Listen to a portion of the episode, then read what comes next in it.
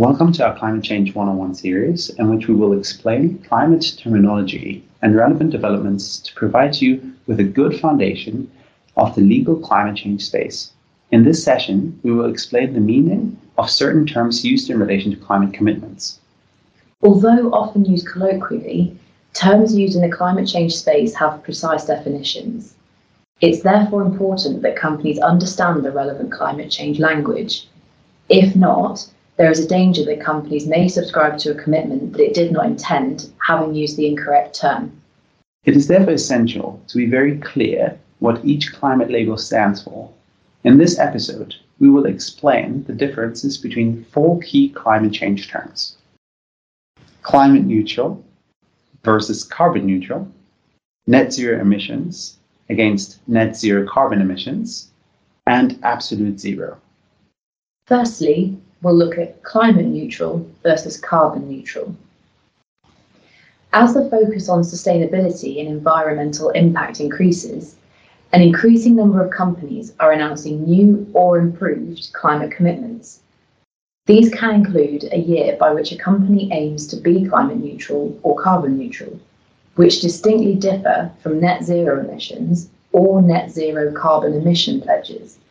But what do these terms actually mean? So, firstly, the definitions. Climate neutral means that the activities in question have no direct net effect on the climate system. All direct greenhouse gas emissions are compensated by greenhouse gas emission reductions or removals or other activities with cooling effects. Carbon neutral is similar, but limited to carbon dioxide emissions. If a company is carbon neutral, its net direct contribution to global CO2 emissions is zero. This means that any direct carbon dioxide emissions are compensated by carbon dioxide reductions or removals. There is a balance between the carbon emitted and the carbon absorbed from the atmosphere. This does not relate to the emission of other greenhouse gases besides CO2. Now, it is important to note that a commitment to become either climate neutral or carbon neutral does not necessarily require or imply a requirement to reduce greenhouse gas or carbon emissions, respectively, in this context. The relevant emissions could simply be offset. There are currently a number of ways in which companies or individuals can offset their emissions, including by purchasing offsets or carbon credits.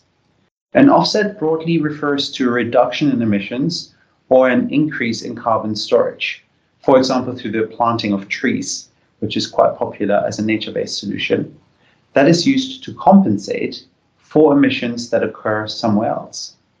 This means that a company could still meet a commitment to be carbon neutral, even if its emissions increase over time, as long as it offsets its increased emissions by an equivalent amount. By contrast to what we previously discussed, net zero commitments are more onerous. Here we have net zero emissions and net zero carbon emissions. Net zero emissions means that greenhouse gas emissions are balanced by the removal of an equivalent amount of greenhouse gas emissions from the atmosphere. Therefore, this would include, for example, methane emissions, which are particularly relevant to the oil and gas and agricultural sectors. In this context, the term emissions would generally include a company's Scope 3 emissions. It's therefore important to define the full scope of a commitment precisely. For example, a net zero emissions pledge in respect of Scope 1 and 2 emissions, and a best efforts pledge in relation to Scope 3 emissions. For more information on the differences between Scope 1, 2, and 3 emissions, please listen to our podcast on this topic. The term net zero carbon emissions is similar to net zero emissions, but in respect of carbon dioxide emissions only. The key distinction between carbon neutral and net zero carbon commitments is that offsets and or carbon credits cannot be used to meet net zero carbon commitments. That precisely means that net zero targets must be achieved by emission reductions or methods which permanently remove the emissions from the atmosphere, such as direct air carbon capture and storage. That being said, voluntary carbon offsets will still play an important role for decarbonization efforts, even if they cannot be used to meet net zero pledges. Companies can use voluntary offsets to move towards carbon neutrality, particularly in the short to medium term. The third commitment level is absolute zero or zero emissions, which means that no greenhouse gas emissions are attributable to an actor's activities across all scopes of emissions. Again, no offsets can be used to meet such a commitment. That concludes our session for today. Thank you for listening and do make sure to check out some of our other recordings within our Climate Change 101 series for some other interesting content.